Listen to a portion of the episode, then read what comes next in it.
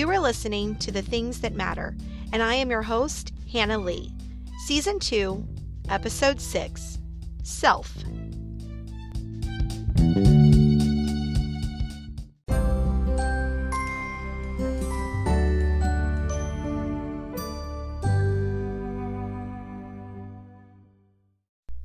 Welcome back, everyone. It is so good to be with you for another episode.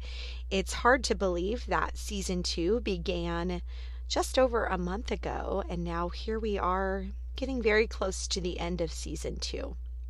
In this episode, we are going to talk about one of the biggest, if not the biggest, challenges that homeschool parents face.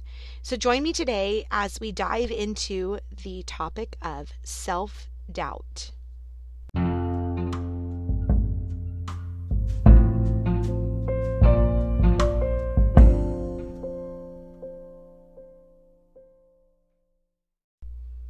Many times in life, it's easier to think that every problem is caused by someone else or something external rather than ourselves we find that a lot of times we tend to think that this is a societal issue, but really throughout history, it was very common to read about those who would blame others for their mistakes. And so it's very common to to just think that and not want to point the finger at ourselves or question something we said or something we did. That's humanity. It's very normal. However, what I have found when it comes to homeschooling is that nothing could be farther from the truth. One of the biggest challenges that a homeschool parent faces is their self. How many times have you heard someone say, I would homeschool, but I just don't think I could do it?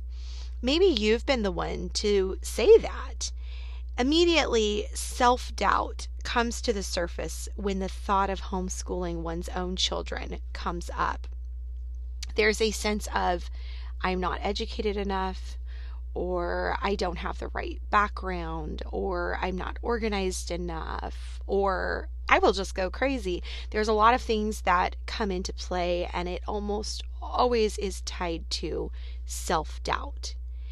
As a homeschool parent, I can tell you that there have definitely been days, and I'm sure there will be more days, when I've thought to myself, what am I doing?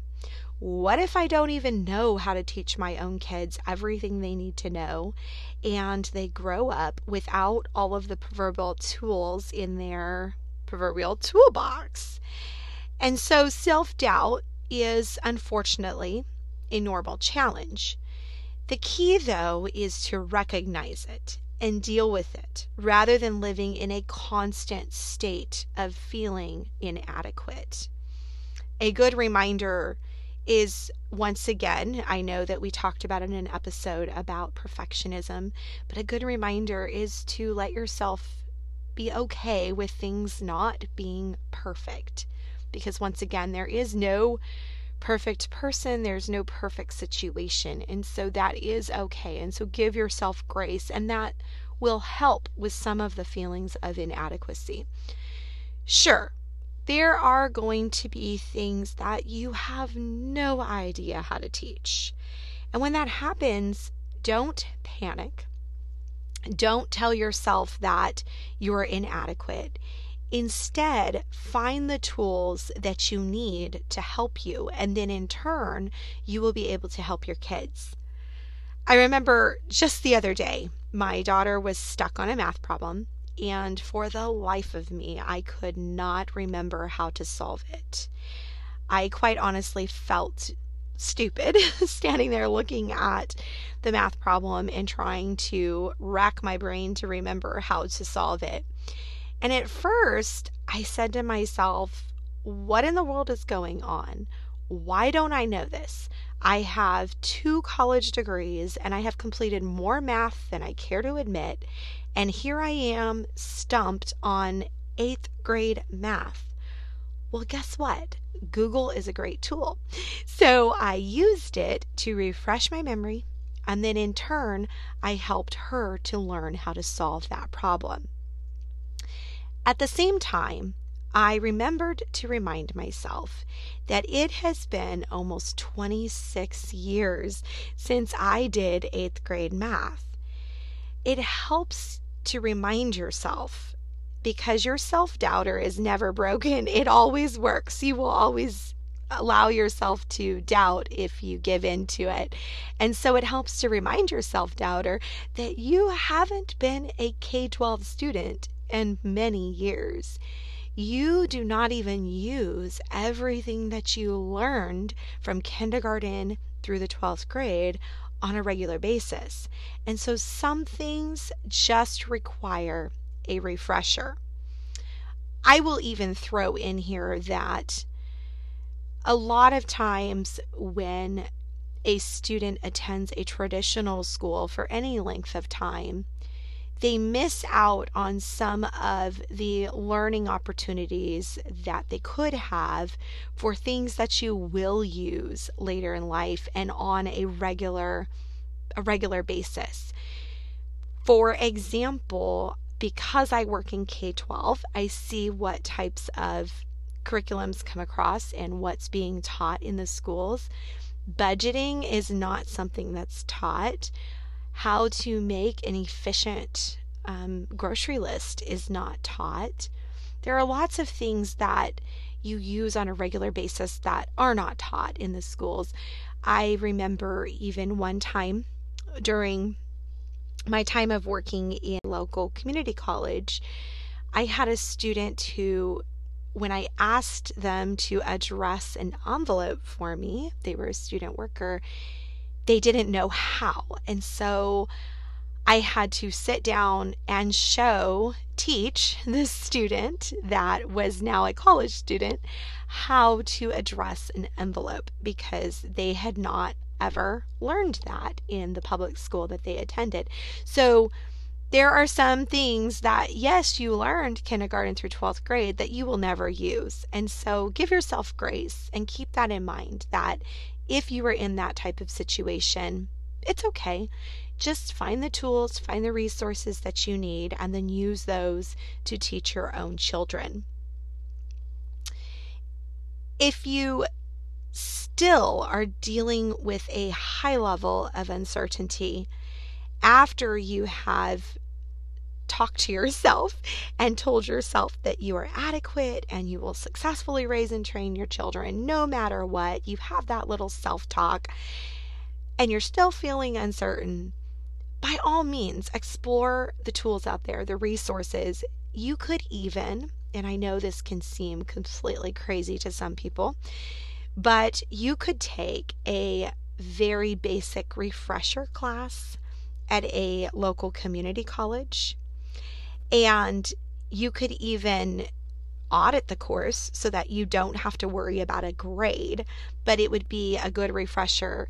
For example, if you have a high school student that you are homeschooling and they are next school year going to be going into pre calculus and you do not remember the basics of pre calculus, or maybe you never took pre calculus, so you just have no idea, but you want to be able to help them.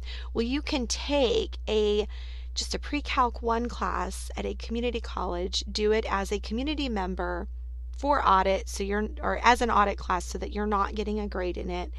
But it teaches you the basics and so then you can in turn when your student is asking you questions, you can in turn go, "Ah, oh, I know how to help you." And so that is that's something to keep in mind. And if that doesn't appeal to you, something like that, then link up with another homeschool parent who can encourage you and guide you. I would even recommend that it be a homeschool parent who has homeschooled across many grade levels. Definitely link up with another homeschool parent if that is something that would you feel would be a better fit. Lastly, if none of that works, well guess what? There's still an option out there don't worry, you can hire a tutor. And I know that some, when I say that, they cringe because they're like, well, I am homeschooling my kids. Well, yes, absolutely. But even the teachers that teach in traditional schools, they will tell you that they rely on those teacher manuals a lot. And when even the teacher's manual fails them or they can't figure out how to help a student, guess what? The student goes to a tutor. So, a tutor is always an option, and there are ways to even have a child tutored online nowadays. So, you wouldn't even have to necessarily have someone physically come to your home or take your student to a physical location. Where there is a will, there is a way. And you will hear me say that quite often, but it is so true. And remind yourself that the fact that you are determined means that you are adequate. That means that you love your kids so much that you are going to find a way to make sure that you are raising them and training them in everything that they need to know to be successful when they grow up. I'm going to leave you with a scripture today, and I hope it is a good reminder of who is your ultimate help when it comes to trusting that you have all that is needed to raise and train up your children? Isaiah 41 13 says, For I, the Lord thy God, will hold thy right hand, saying unto thee, Fear not, I will help thee. If you have any questions for me, or if you would like to share feedback or show ideas, please do not hesitate to reach out. As always, I love to hear from all of you. Until next time, stay calm and be blessed.